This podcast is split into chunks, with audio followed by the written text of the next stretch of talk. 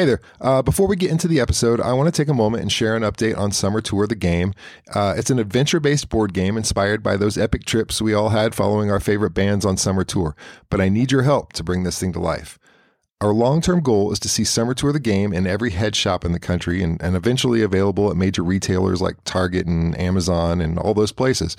Uh, but before we can achieve that, we need to hit our all or nothing goal when we launch our Kickstarter campaign on Sunday, May 12th. We'll have 30 days to make this happen. Listen, your support would mean the world to me. Even just hitting the uh, the notify me on launch button on the Kickstarter page can make a huge impact. You can learn more by visiting summertourthegame.com, where you'll find detailed information, videos, a link to the Kickstarter page. You'll also find a direct link to the page in the show notes uh, of this episode. Uh, I do hope you'll support Summer Tour the Game. It's really fun. And thanks so much for listening to Tales from the Lot. Now on with the episode.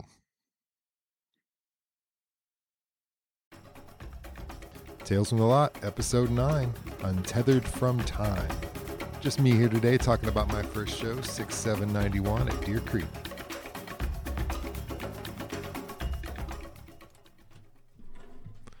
First of all, thanks so much for listening to Tales from the Lot. I'm truly grateful for the responses and to everyone who's listened.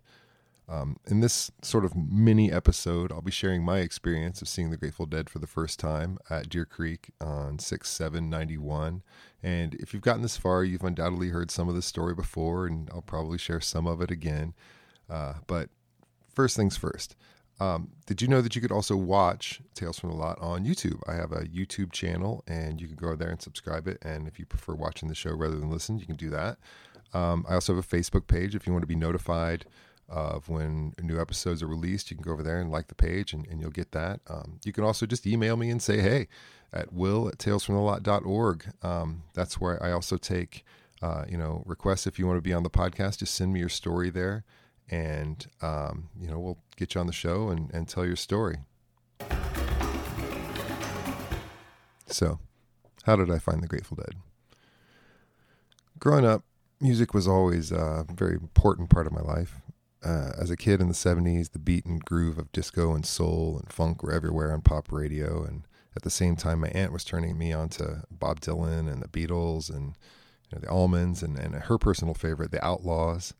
And then later, as the 80s hit, I discovered Prince and his ability to play all the instruments on his albums. And, and this was a great inspiration to me. It, it led directly to me playing all the instruments uh, for my solo uh, albums, which I, I release under the Rude Nephew Orchestra. You can go out there and search that if you want.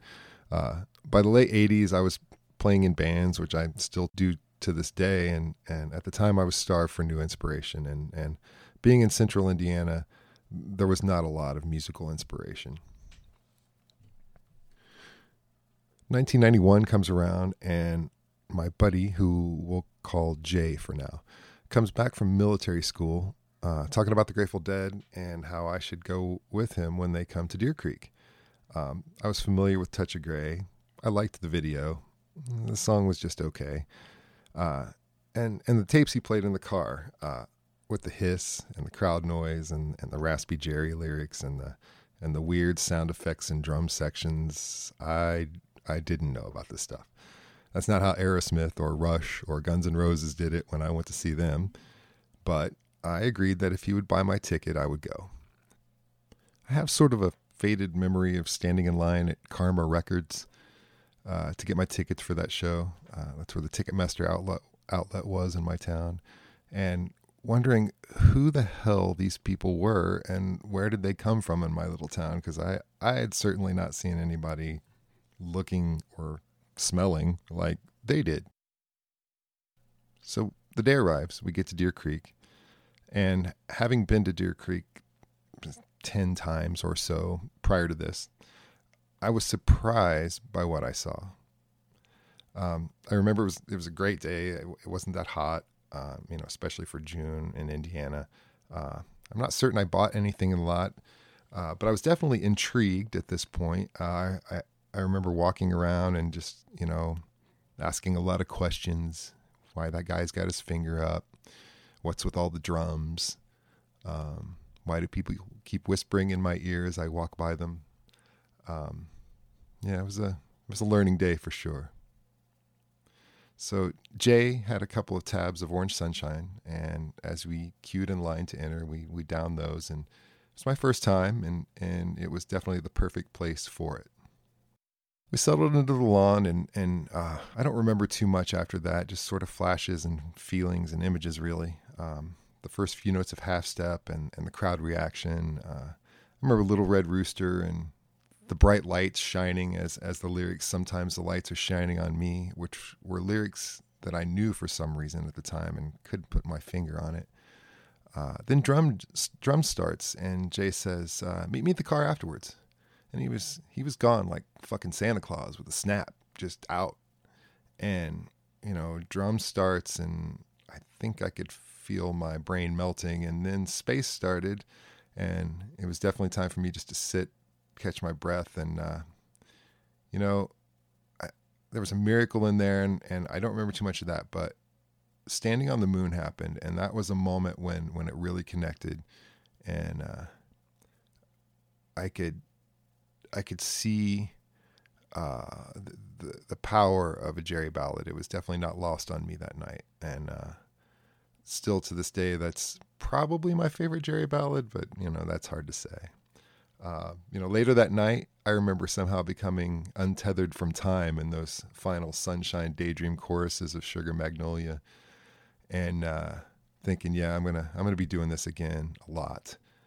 Um, I did find my way back to the car that night, uh, a changed person, and uh, Jay dropped me off at home with a tape of 12 16 86 from the Oakland Coliseum and the J card for that XL290 tape was all colored in custom and, and decorated. It was uh, unique and very cool. And I faded off the sunshine in, in bed that night to this very strange song uh, listed on the tape as Estimated.